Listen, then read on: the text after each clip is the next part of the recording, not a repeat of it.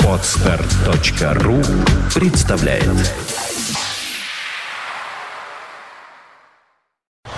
You are listening, you're listening to Internet Radio Fantaka эф эм.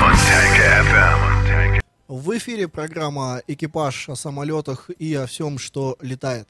И у нас тут Дмитрий... Ступа, например. Да, и у нас тут Дмитрий Филиппов, и я, Андрей Меньшинин. И всем привет в, этот, в эту дождливую среду. Ужасно просто. На самом это, деле... Скажи, это летная погода или нет? Да, это вполне летная погода. Это даже такой заход по кат один, то есть это, в принципе, никакого... никаких сложностей для самолетов не составляет. А абсолютно. Что хуже для самолета? Низкая облачность или сильный боковой ветер? О, ну это такое, конечно. На самом деле, я думаю, что сильный боковой ветер, потому что низкая облачность, то есть плохая видимость в любом случае всегда, это э, заход по автоматическим системам, у тебя там есть э, специальный прибор, который показывает тебе правильную траекторию, ты по нему идешь абсолютно спокойно. Ну, то есть немножко, конечно, может, переживаешь, но в принципе никакой опасности нету. А, а вот поло... когда боковой ветер... Да, полоса у нас Пулково как ориентирована по сторонам света? Не знаешь? Э, ну, получается, там, смотри, ноль девяносто семь, двести семьдесят семь.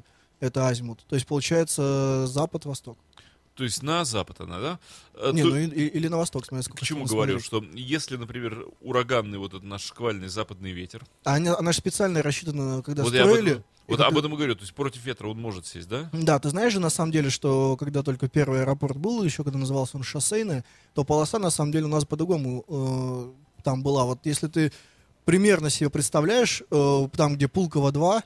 Uh, и вот этот есть такой, сейчас это используется как uh, перрон, как стоянка. Такая длинная бетонная полоса идет, она пересекает uh, одну из взлетно-посадочных действующих, и она идет под углом к ней. В общем, раньше вот это вот была взлетно-посадочная полоса, теперь она используется только под стоянки. Вот, Дмитрий, а у нас на самом деле всякие а разные вот, значит, но, но, я, но, я, новости. Подожди, подожди я да, продолжаю. Да. Вот если так. Над омраченным Петроградом дышал ноябрь осенним хладом, плеская шумную волной в крае своей ограды, стройной Нева металась, как больной в своей постели беспокойной. Уж было поздно и темно, сердито бился дождь в окно, и ветер выл печально воя. В ту пору из гостей домой, предположим, летел Евгений молодой. Мы после этого будем нашего героя звать этим именем? Он сможет приземлиться в Пулково? Я думаю, он вполне может приземлиться. Во время вот этого, когда Нева заливает буквально все. Но уровень воды у нас, как ты понимаешь, не влияет. Главное, чтобы не залило полосу. Хотя... Вот, вот если... я об этом и говорил. Пулково, насколько э, в опасной близости от заливности заливной ну, находится? Ну, все же предусмотрено, естественно. Ну, смотри, если ты имеешь в виду превышение над уровнем моря, э, то оно довольно небольшое. Если не ошибаюсь, там что-то порядка семьдесят девять метров над уровнем моря. Э, то есть... Ну, Пулково, да, уже возвышенность. Да, да. Ну, плюс там как бы пулковские высоты, ты понимаешь, что там постепенно все равно э, рельеф идет. Все выше и выше, да. и выше. Хотя, естественно, более-менее он ровный для этого. Что касается э, слоя воды, то как раз недавно я видел чудесную фотографию нового самолета А триста пятьдесят Airbus. Э, его он сейчас проходит испытания различные для полетов. И там э, как раз э, фотография, когда он вот бежит по полосе, и фактически самолета почти не видно. То есть это такой бегущий фонтан, представляешь а, себе. Водный. То есть, да, э, и вот в, то есть вокруг него сплошной поток. А на это... что его еще будут испытывать? А, сейчас, в данный момент, он проходит испытания на низкие температуры. Недавно они разместили фотографию откуда-то с севера Канады, если не ошибаюсь, и там на снегу кто-то ботинками выложил э, цифру минус сорок. А я зна- знаю, какое испытание он не выдержит. Какое же? Пфф, элементарно. С супружеской неверностью. Э, конечно, он же самолет. Конечно. Сломается просто на раз. Ну да, вполне может быть. Но, э, с другой стороны, смотря... Не, не знаю, с кем бы он мог, кому бы изменить. За другую авиакомпанию, что ли, полетит? Да со всеми. Самолеты такие, ребята. Эх, ну ладно. Вот, слушай, на самом деле тут же новости у нас разные произошли. Рженовости? Рженовости различные. Вот, во-первых, э, ну, давай сначала о стабильности. Э, Крым все еще наш, но мы все еще летаем в обход Украины. Потому что до сих пор, э, как это ни странно, Украина не признает э, того факта, что Крым перешел э, в Россию, что принадлежит он, типа, нашей стране теперь как бы. Э, вот. И э, во избежание различных коллизий, как заявил министр э, транспорта Максим Соколов, во избежание различных коллизий и неопределенности в зонах ответственности украинских авиационных властей наши летают через Краснодарский край в Крым. Вот. По-прежнему... Через Сочи. Ну, не через Сочи, а через Краснодар, Ростов и вот дальше и туда, и, и на запад. Вот, там скорее через Анапу, вот и туда, и на запад. А знаешь, почему называется Краснодарский край? Ну, он, наверное, красный. Нет. Идар. Нет, почему край? Потому что там да. дальше ничего нет. Краснодарский край. Ну, логично, да, там... там... И, и, и, край, все. Там Черное море дальше. С, ну, с края. Край, край, край земли. Ну, как бы да, на самом деле, получается. Вот. А, ну и в результате мы тут все еще долетаем на полулегальных основаниях, потому что Международная организация гражданской авиации до сих пор а, не восстановила... ИКАО-коды, чтобы туда могли летать иностранные авиакомпании, поэтому у нас такая в своем роде пока что монополия. Так как долго вообще вот будет длиться? Ну, пока, на, пока не разрешится ситуация, на самом деле. Сейчас, как ты знаешь, прошли ну, слушай, выборы президента ну, Украины. И дальше не разрешаться, вот это так и будет? Вот. Ну, нет, бесконечно, я думаю, все-таки не может быть, но на самом деле, да, пока вот э, на самом верхнем уровне не договорятся по поводу того, кому какая территория в итоге отходит и кто чем владеет, то на более э, нижних уровнях э, там, естественно, никаких шагов не будет производиться, потому что, ну, все смотрят... Туда. Да, смотрят, что там решат. Вот. Э, а наше государство тем временем отчаянно пытается доказать всему миру, что Крым все-таки наш. Э, а, гигантский... мир, а мир не верит? Э, мир, да, все еще скептически к этому относится. В общем, мы туда гигантские ресурсы кидаем, чтобы присоединить этот Крым. Как ты знаешь, наверняка... Буквально... Я знаю, что оттуда уже продукты перестали вывозить, запретили. Вот этого я не слышал. Но я но, больше... На, на, наложили вето на, на вывоз продуктов да из Крыма. Да, мясо... Сало? Мясо, не зря смеешься. Мясомолочные, зерновые, все. А почему? А потому что их там кончилось. Упс. Не, ну да, у них же там из-за проблем с водой, я знаю, проблемы с урожаем. Вот, то есть они так немножечко еще и, в общем... Ну, может, мы туда будем доставлять, а вот что ну, касается... Не хватает, мы доставляем, но не хватает. Касается то, что касается авиаперевозок. А, как ты знаешь, туда были кинуты гигантские силы, даже, в частности, новая авиакомпания «Лоукостер Добролет», которая запустилась буквально позавчера. А, это дочерняя структура «Аэрофлота». А, ты же, может быть, слышал о том, что «Добролет» первый свой рейс а, ранее... собирался совершить не куда-то, а в Петербург. Но... И что помешало? А помешал Крым. В итоге они начали с первого рейса в Симферополь, и пока что у них маршрутная сеть состоит из одного маршрута. Они летают из Шереметьево в Симферополь. Целых три самолета у них есть в авиапарке, из них, по сути, летают только два, два Боинга семь тридцать восемь. Вот. Стартовали они с большим... скажем так, запасом прочности. Здесь свою роль сыграл ажиотаж, который был создан до запуска авиакомпании. Там определенные настроения, в том числе патриотического характера. Все, что касается Крыма, как ты понимаешь. Как недавно я вот общался с одним экспертом, он заявил, что вот такая забавная ситуация возникает, что авиапассажиру, скажем так, потенциальному авиапассажиру из каждого утюга э, говорят, что Крым наш, и нужно там поддержать братьев славян, и даже он вот доходит до такого состояния, что уже стремится буквально э, зайти в интернет, там, в том числе на сайт Добролета, и приобрести себе билеты, обещанные высшим руководством страны там, за смешные две тысячи рублей туда и обратно, а затем наталкивается на стоимость э, билетов туда и обратно э, вместе со всеми сборами, что-то в районе семь тысяч, и как-то сразу утихает патриотизм, э, как-то все чувства, они скукоживаются, и он думает, ну ладно, тогда Краснодар. Вот. И в итоге... весь пассажиропоток меняет свое направление. Но при этом нужно отметить, что, разумеется, все-таки эффект э, вот от этого нагнетания обстановки, от этого ротирования постоянного в новостях, он есть. Э, Крым неожиданно вышел на первые места. Ну, как неожиданно? Это понятно, что было лог- логическое явление, его можно было предсказать, но то, каких, какого масштаба вот это явление достигло, оно, ну, в некотором роде неожиданно.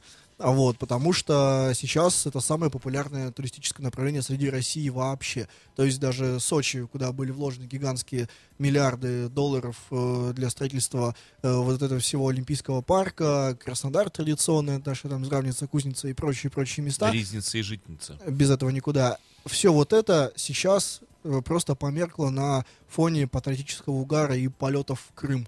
Вот. При этом Добролет стартовал э, вечером двадцать шестого, если не ошибаюсь, мая.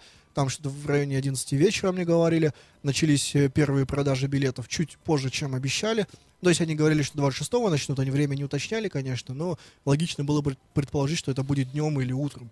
Однако они, в частности, представители Аэрофлота в Твиттере писали, что возникли небольшие технические неполадки, в итоге только вечером начались продажи. И я знаю, что даже после этого сайт испытывал определенные технические трудности из-за наплыва людей, там что-то порядка трех с половиной тысяч э, человек э, в час э, единовременно вот находилось на э, этом сайте, и он, видимо, пытался э, как-то там глючить, но при этом все-таки все вот эти технические неисправности были побеждены, и билеты, ну, по крайней мере, по э, бронированию, по заказам, можно сказать, что просто очистили полки. То есть буквально сейчас, э, вот я буквально смотрел сегодня утром, по-моему, до конца июня билетов уже нету из Москвы в Симферополь.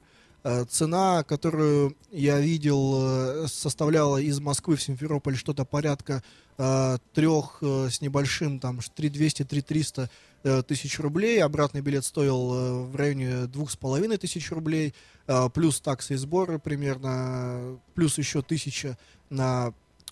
к стоимости билета туда, туда и обратно.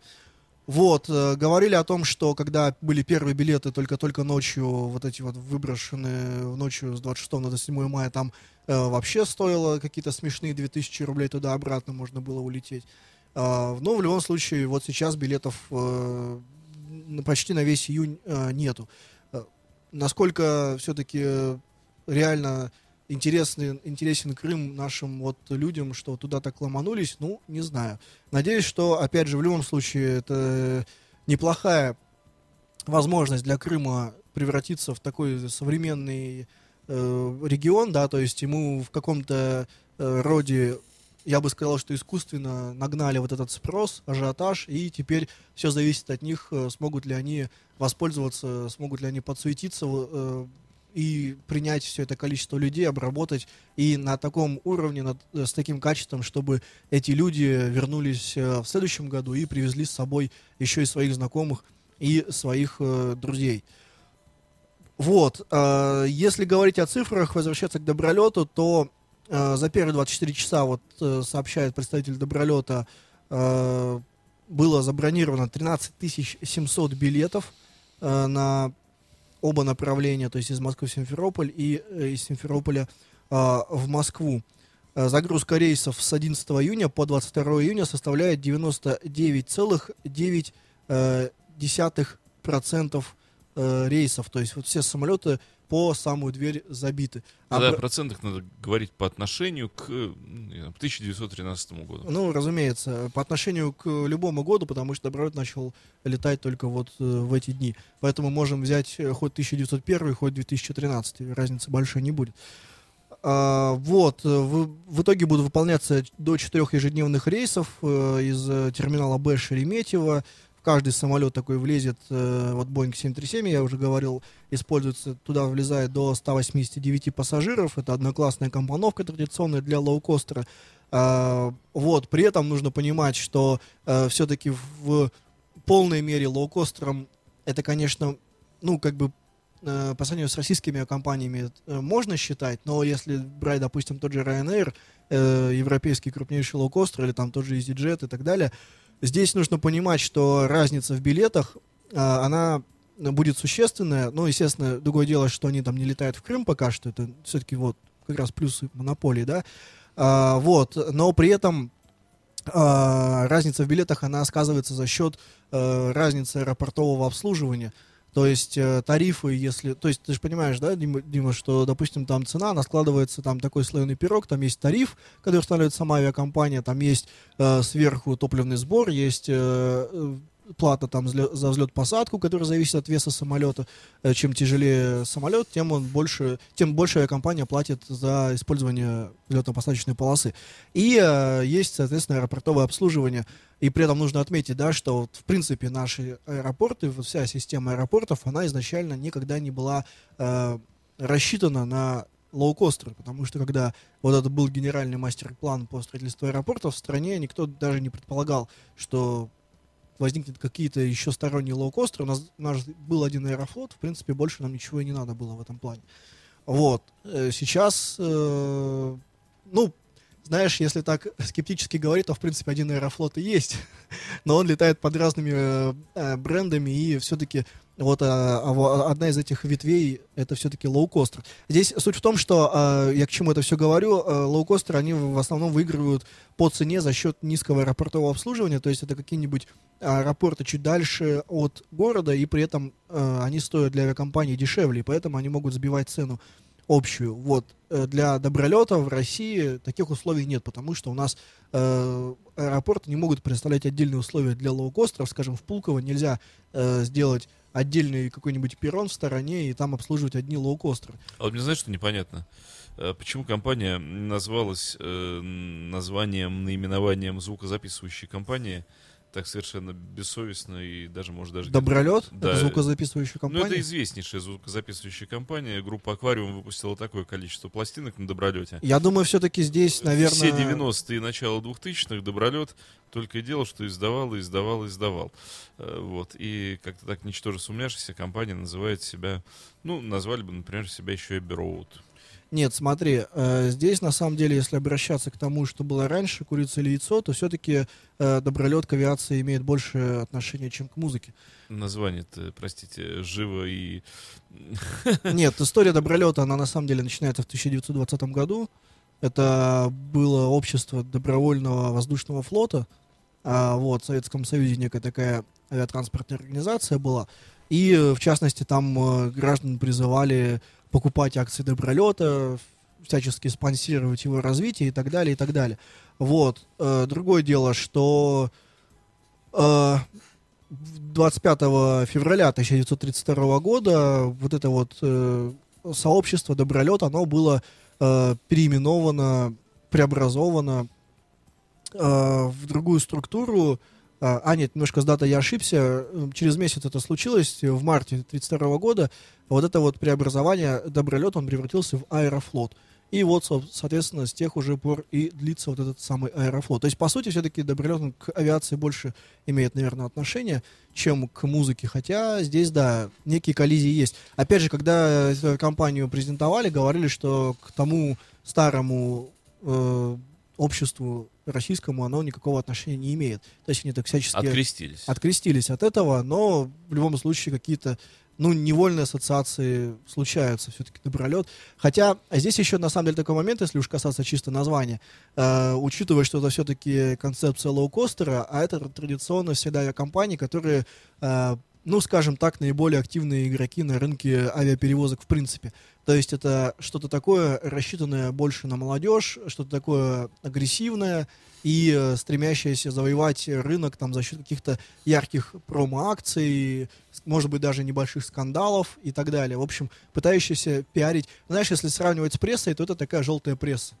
Вот, то есть это вот кричащее такое вот что-то. Как правило, это какие-нибудь э, яркие названия, какие-нибудь абсолютно размалеванные э, там яркими красками самолеты, какие-нибудь... Модный дизайн самолета. Да, вот если вспо- вспоминать э, прошлые лоукостеры, которые в России уже имели место быть, тот же Sky Express, вспомни, да, там э, тоже у них различные громкие авиакомпании, э, в смысле громкие рекламные кампании были э, с э, некими...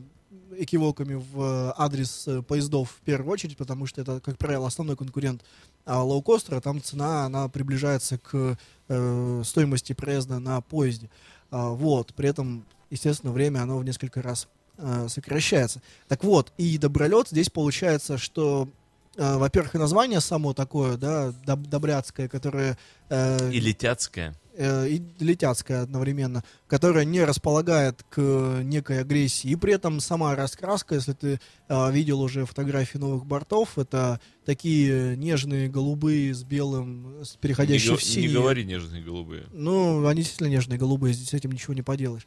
А, вот, а, такие очень спокойные а, тона, и, в общем, никакой агрессии от них не исходит, и даже сами представители добролета говорили, что их компания, в первую очередь, их э, рекламная промоутерская компания, она в первую очередь э, направлена на создание такого имиджа доброй авиакомпании, которая вот вас везде отвезет и так далее, что нетипично для лоукостера. Ты был на концерте Aerosmith, если об авиации говорить? Aerosmith. К сожалению, не был, но много о нем слышал. Послушаем песенку? Давай.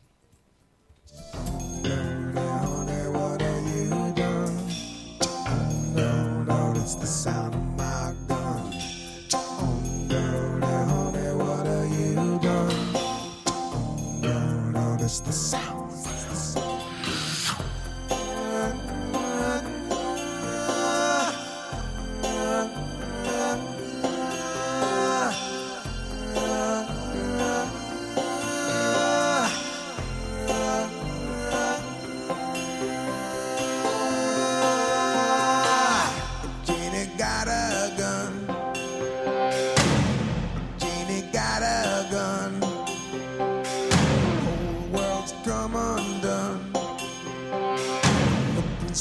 stared at the sun.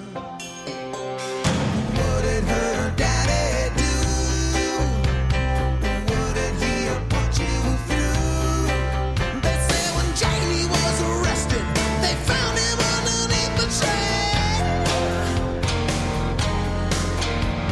But man, he had it coming. Now that Jamie's got a gun, she ain't never gonna be the same. Jamie got a gun.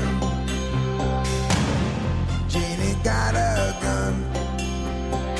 The dog did just begun. Everybody is on the run. Tell me now it's untrue.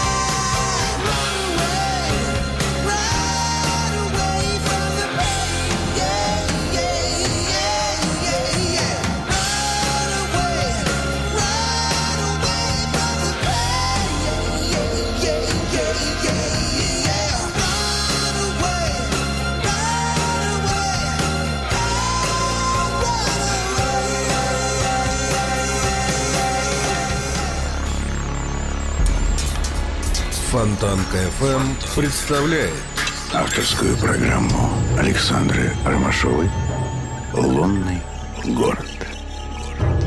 Загадочное путешествие по непознанным местам, существующим только в нашем воображении. Музыка доисторическая и музыка далекого будущего. Воскресенье, двадцать два часа. Повтор с четверга на пятницу в полночь. На Фонтанка ФМ. Научиться летать и купить самолет, победить аэрофобию и не стать героем анекдотов про парашютистов. Почему летают самолеты и как они устроены? Популярно о полетах, пилотах и самолетах в программе «Экипаж» по средам в семь вечера на радио Фонтанка эф эм. Вне эфира мы с Андреем говорим как раз о том, что сейчас и предстоит услышать вам. Да, начинается у нас традиционная наша историческая рубрика. Несколько дат важных произошло примерно в эти дни, но несколько десятков лет назад. И э, до того, как, э, э, скажем так, анонсировать нашу основную тему, о которой мы будем подробно говорить э, оставшиеся десять минут, сначала одной строкой о том, все-таки, э, что интересного из первых полетов произошло. Во-первых, нужно упомянуть, что двадцать восьмого мая тысяча девятьсот тридцать пятого года состоялся первый полет опытного образца немецкого истребителя Messerschmitt Bf сто девять. Это легендарный самолет Второй мировой войны, хоть он выступал на той стороне, но тем не менее нужно отдать должное, за все годы было произведено тридцать четыре тысячи восемьсот двадцать шесть самолетов. Это после Ил два советского штурмовика, это второй самый массовый самолет э, Второй мировой войны.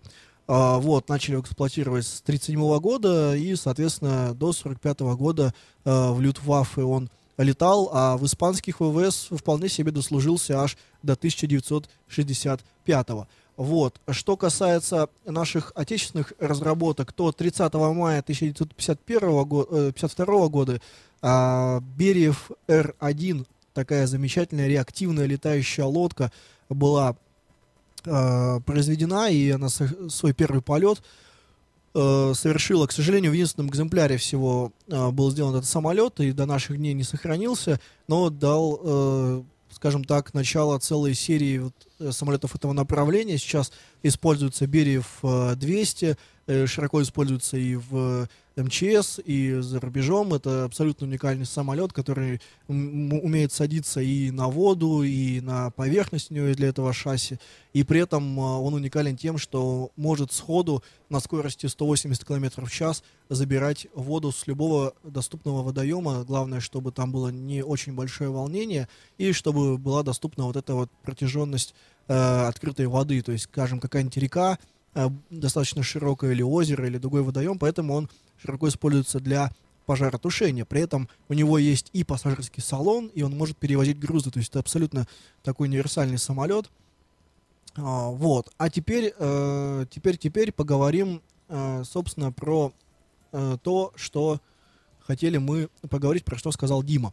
Ну, прежде всего, нужно сказать, что тридцатого мая тысяча девятьсот семьдесят седьмого года произошла отмена очередного рейса самолета Ту сто сорок четыре, это сверхзвуковой советский авиалайнер. Тогда заявлялось о временной остановке эксплуатации, однако в итоге она оказалась окончательной. Ту сто сорок четыре это вот этот наш первый и, по сути, единственный сверхзвуковой пассажирский самолет. Он был произведен в, с шестьдесят седьмого года, шестьдесят восьмого года. Вот, и летал э, вплоть до семьдесят седьмого года. При этом э, он производил непосредственно коммерческие полеты всего лишь э, семь месяцев. Э, с, первый рабочий рейс э, был совершен у него на маршруте Москва-Алма-Ата.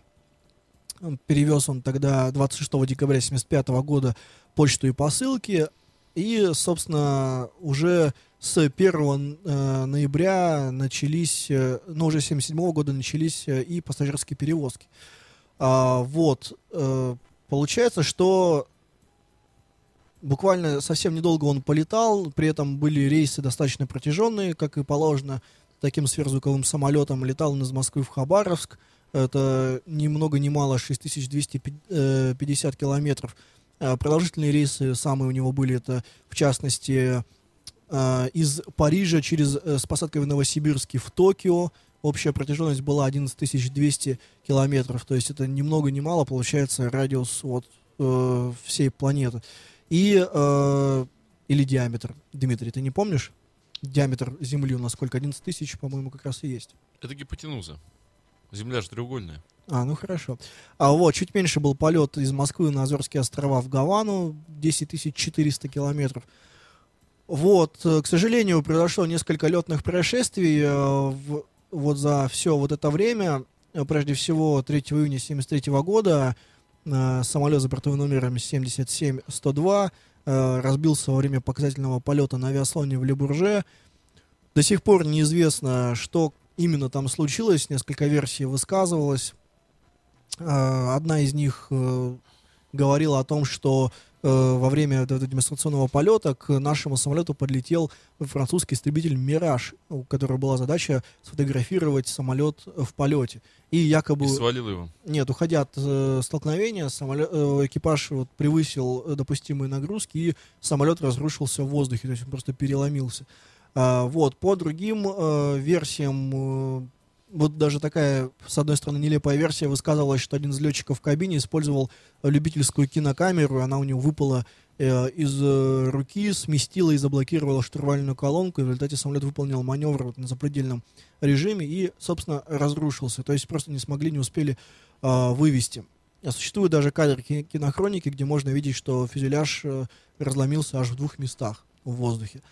А, при этом а, наши, ну, особо на экспозицию нашего самолета не повлияло. В семьдесят пятом семьдесят седьмом году продолжили наши летать на этом самолете на французскую выставку. Тут нужно сказать, что в принципе этот проект широко поддерживался э, тогдашним главой СССР Леонидом Ильичем Брежневым, который э, вот, пытался его продвинуть всячески. Э, следующее, второе летное происшествие произошло двадцать третьего мая тысяча девятьсот семьдесят восьмого года. Э, дело касалось э, опытной модели Ту сто сорок четыре. Значит, в воздухе загорелось топливо в третьем двигателе из-за разрушения топливопровода. Началось задымление в кабине.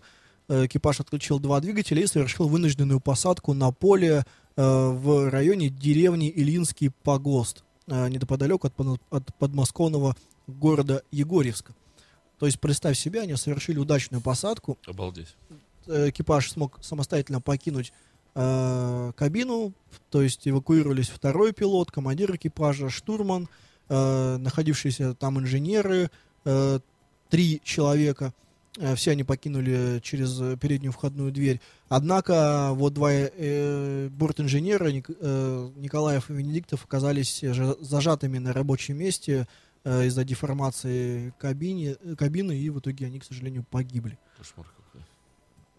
Да, и третье авиационное происшествие случилось тридцать первого июля тысяча девятьсот восьмидесятого года. Это и был очередной испытательный полет с новыми двигателями. Самолет взлетел с аэродрома Раменское, традиционный аэродром для испытания различных воздушных судов. Шел он на сверхзвуковом режиме на высоте шестнадцать тысяч метров. Э, просто-напросто разрушился один из двигателей. Вот, экипаж э, с большим трудом смог э, все-таки управлять самолетом, э, вывел самолет из пикирования, успешно его посадил, э, двигатели отправили на доработку, и э, во время наземных испытаний двигатели вновь разрушились, э, полеты вновь отложили, ну а затем, э, как мы все знаем, э, Брежнев скончался, и э, внезапно отношение руководства к этому самолету резко изменилось. А что за причина в таком безобразном исполнении двигателя была? Ну, ты должен понимать, что все-таки это такая еще... Все-таки не... рыбинские моторы и кувалда? Нет, я думаю, дело не в этом. Это все-таки неизведанная относительно область э, двигателестроения. В принципе, все переходы на такие на сверхзвуковые скорости, тем более для пассажирского авиалайнера и тем более для такого большого лайнера, да. То есть, если... Сейчас я, кстати, посмотрю. Чем отличался сорок четвёртый от «Конкорда»? Принципиальные какие отличия были? Ну, они немножко, во-первых, отличались, конечно же... Э, Геометрически? Ну да. Сейчас. Вот если я должен сказать, э, немножко про двигатель, возвращаясь на секунду. Э, если вот брать э, самолеты такого же размера, ну, такого же масштаба, скажем так, и, которые умеют ходить на сверхзвуки, для которых это обычное дело, это, конечно, э, сверхзвуковой стратегический бомбардировщик Ту сто шестьдесят. Так вот, этот самолет, он э, начал, э, он первый свой полет совершил э, в восемьдесят первом году только, то есть уже как раз когда сто сорок четвёртый заканчивал свою деятельность. Так вот, интересная вещь получается, что э, бомбардировщик, он летал, а... Ну нет, начал, нет, смотри, он совершил первый полет, это разные вещи, э, то есть это были испытательные еще полеты, а эксплуатация непосредственно началась в восемьдесят седьмом году, то есть когда про сто сорок четвёртый уже давно, получается, все забыли, вот. Поэтому, ну, видимо, вот за это время как раз и доработали. А кроме «Конкорда» и «Туполева» кто-то еще делал подобного плана самолета? Американцы что-то делали? Нет, на самом деле такого не было. Это надо признать, что это достаточно дорогостоящие проекты. Это больше а, были имиджевые проекты. Вот. Что касается вот твоего вопроса про различия, ну, во-первых, «Конкорд» был позже все-таки. Когда... Э, когда, когда... Ну, хотя... Ну, как позже. Угу, угу. Да нет, в принципе, даже, наверное... Раньше. Наверное, раньше все-таки, да. Но смотри, здесь просто, смотря что брать за точку отсчета. Если брать первый рабочий рейс, о котором я уже говорил, на маршруте Москва-Алма-Ата, то Ту сто сорок четыре его слетал двадцать шестого декабря тысяча девятьсот семьдесят пятого года. и тогда он был раньше. А вот если говорить о пассажирских перевозках, то это первого ноября тысяча девятьсот семьдесят седьмого года, и тогда он был позже. А «Конкорд» э, начал летать двадцать первого января тысяча девятьсот семьдесят шестого года по маршруту Лондон-Бахрейн. Вот. И э, в тот же день была э, открыта э, авиалиния уже авиакомпании Air France, до этого была British Airways, э, а, значит, Air France начали летать из Парижа в Дакар. Первое время для «Конкордов» было закрыто наиболее перспективное трансатлантическое направление, вот, поскольку США просто наложили шестимесячный запрет на посадки «Конкордов» на территории США. Причина достаточно банальна, очень шумные были самолеты, особенно после преодоления звукового барьера. Вот, но при этом высказывается версия, что основной причиной стало то, что англо-французский самолет вышел на коммерческие линии раньше, чем американский СПС. Надо, кстати, посмотреть, что такое американский СПС. Вот, тут я оказался несколько неподготовленным. Ну, ладно. На самом деле... Я э... думаю, Sound Production System. Ну, да, скорее всего. Не, ну а что еще может быть? Если, как ты сравниваешь любые авиационные э, названия... А, ну, на самом деле, СПС — это всего лишь сверхзвуковой пассажирский самолет. Мне больше нравился Sound Production System. Ну, как, как вариант, да. А, вот, но, честно говоря, так я навскидку даже не могу вспомнить, а что у американцев было из э, такого сверхзвукового э, пассажирского. Кстати, если кто-нибудь из наших радиослушателей вдруг резко вспомнит, мало ли, пусть напишут. Я, честно говоря, не помню, что я обычно предлагаю летал. Вылепить из мякиша. Не, не писать, а... Ну, как вариант. Вот, э, на самом деле, «Конкорд» летал достаточно успешно и... гораздо позже, чем Ту сто сорок четыре. Его эксплуатация продолжалась аж э, до э, две тысячи третьего года. То есть э, более тридцати лет, получается, он летал с семьдесят шестого по две тысячи третий. Нет, меньше тридцати лет. двадцать семь. Вот. А, и, э, как ты, наверное, знаешь, Дмитрий, основная причина прекращения эксплуатации стала вот та самая страшная катастрофа. Да, ужасно, мы как раз вне эфира говорили про нее. Да, двадцать пятого июля двухтысячного года жутчайшая катастрофа в парижском аэропорту Шарль-де-Голь. Э, как было позже выяснено, все произошло следующим образом. Самолет разгонялся э, по полосе для взлета и наехал на железку, которая вывалилась из предыдущего взлетающего Боинга. И вот из-за этого наезда покрышки на э, эту железку покрышка на вот этой большой скорости разрушилась, часть этих кусков улетела в крыло и таким образом выбила крышку бака. Топливную. Да.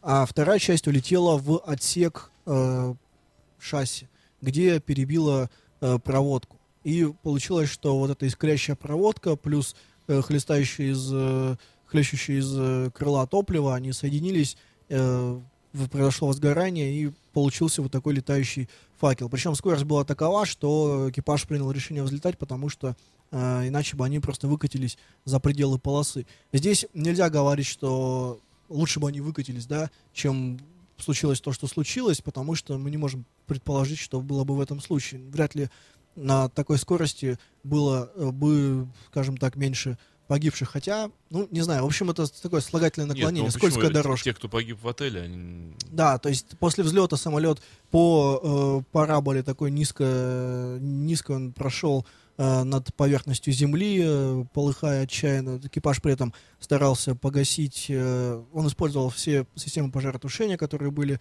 Э, представь себе, что испытывали пассажиры, которые смотрели в это время в иллюминаторы, они видели вот это вот полыхающее просто зарево, то есть при этом э, огонь начал уже потихоньку пожирать и сам фюзеляж. Вот, они пытались выключить двигатель, перекрыть топливные краны. А вообще на воду не пытались сесть. А, ну там воды-то особо как, никакой как бы не было, то есть, ну в какую сторону. То есть они летели по прямой, тем же курсом, вот каким взлетели. Вот, и в итоге крушение, столкновение с землей произошло э, в том месте, где находился небольшой отель. Вот, соответственно, самолет с полными баками топлива упал на этот отель, погибли все, кто в отеле, все, кто в самолете, экипаж, и был там такой большой достаточно пожар. Страшно было это все смотреть, еще и в том смысле, что, как ты понимаешь, Дима, в двухтысячном году уже начиналась вот та самая эпоха, которая, в расцвет которой мы живем сейчас, когда любое а, маломальски значимое событие, оно снимается на видеокамеру и выкладывается на всеобщее обозрение. Тогда уже существовали портативные видеокамеры, и в том числе и знаменитая видеозапись а, вот этого летящего факела, когда люди ехали просто по автостраде и снимали через боковое окно, как вот этот вот самолет, полыхая, оставляя за собой жирный дымовой след, а, летит, и, соответственно, потом вот этот вот падение, взрыв. Вот. Да, это на самом деле э, нужно отметить, что это было, по сути, единственное летное происшествие с «Конкордом», но то, как это тиражировалось, то, как это показывалось, оно сыграло критическую роль в эксплуатации этого самолета. Он после этого резко упал спрос на э, билеты и в Air France, и в British Airways. И, по сути, через три года посчитали коммерческие полеты эти, э, ну, просто бессмысленными, то есть они в большой очень убыток выходили. Э, после этого неоднократно возникала мысль э, восстановить опять эти полеты, всячески, э, все-таки интересные с точки зрения и доставки времени, по, по времени, и с, с точки зрения удобства пассажиров, э, вот такие полеты могут быть. Что касается в России, честно говоря, таких я планов не слышал, но э, про «Конкорд», э, во-первых, там после вот этой катастрофы двухтысячного года самолет э, серьезно доработали, после того, как были извест... стали известны причины, то есть там и дело и покрышек касалось э, к- контроля качества, и укрепили э, крышку бака, и предприняли, то есть поставили защиту в отсек э, люка и так далее. А, вот. Но, тем не менее, вот пока престиж, скажем так, всей этой затеи не был восстановлен, возможно, в ближайшие, какой-нибудь, в ближайшие годы все-таки опять это станет история популярной, и тогда полеты э, начнутся, потому что все-таки это ну, интересно. Я, кстати, снова читаю в новостях, Украина запретила полеты в Донецк на неопределенное время. Ну, извини, в Донецке все-таки война сейчас, по сути. Да. В частности, компания «Люфтганза» сказала, что до второго июня они вообще все рейсы туда отменили. А вот аэропорт Лаперанта закроют на три дня из-за мотогонок, представляешь? Ну, для Лаперанта, в принципе, не страшно, на самом деле. Туда, если что, они перекинут э, все рейсы в Хельсинки. Там, в принципе, же одна управляющая компания. компания да. Финавиа. А китайский луноход «Нефритовый заяц» нашли живым. То есть, подожди, кто-то думал, что «Нефритовый за... заяц» умер? Да, китайцы думали, умер наш нефритовый заяц, устроили. А оказалось? Живой. Ну, ну я принесли р... его домой, оказалось, оказался он живой. Вот, ну, на самом деле, да, это радостная новость. А вот отличная антиавиационная новость. эр жэ дэ передумала запускать скоростные сообщения с Киевом. Ну, это как раз плохие, я думал, они наоборот надумали. Но хотели. Ну, туда пока, туда пока к, к счастью, летают, да, и наши, и не наши, поэтому... Uh, все-таки самолеты в этом плане выиграют. До Киева тысяча двести километров. Если поезд будет ехать со скоростью триста километров в час, четыре часа, и ты в Киеве. Ну, расскажи, как бы на примере Сапсана об этом. Сколько стоит билет? Ну, по сравнению с авиабилетом? Ну, с, я бы сказал, что на одном уровне. Ну, так вот. Приятнее же, чуть-чуть. Ну, начинается опять. Без всякого вашего факела. Ну, тысяча двести сильно, километров, да. Окей, четыре часа, да, говоришь? Да. А на самолете это получается, ну, где-то час двадцать. А пока от аэропорта и в аэропорт, сорок минут на регистрацию, ну, часа, получение часа багажа. Ага, ага. сорок минут до регистрации. Ну, смотри. Час получения багажа, час сорок. Ну, не час а сколько... получения багажа. Сколько ты сказал ну... лететь? Два? Ну, час двадцать где-то. Да ладно, два часа лететь. Ну, до почему? Киева, до Киева. тысяча двести километров, какие час ну, двадцать? девятьсот километров средняя скорость. Ну, я понимаю, все равно пока взлетел. До Москвы за сорок пять минут, до Киева час двадцать. Хи-хи-ха-ха. Ну, а ты, подожди, ты из Питера меряешь? Да, конечно. Ну, бу-бу-бу-бу-бум. Ну, нет, ну, полтора максимум. Ну, да. В общем, одно и то же, если не дольше. А то рейс отложили, рейс не отложили. Ну, а начинается сел, спекуляция. Сел себе в поезд. Подожди, а поезда, ты уверен, что они будут а из Питера ходить? Полминутки осталось. Ты уверен, что поезда будут Говори из Питера быстро, ходить? Пока-пока, я нажму на стоп. Самолеты лучше. Самолеты, да. Все, всем пока-пока, до среды, увидимся, услышимся. You are listening, you're listening to Internet Radio, Fantaka эф эм. Fantaka эф эм, Fantaka эф эм, Fantaka эф эм, Fantaka эф эм. Скачать другие выпуски подкаста вы можете на podster точка ру.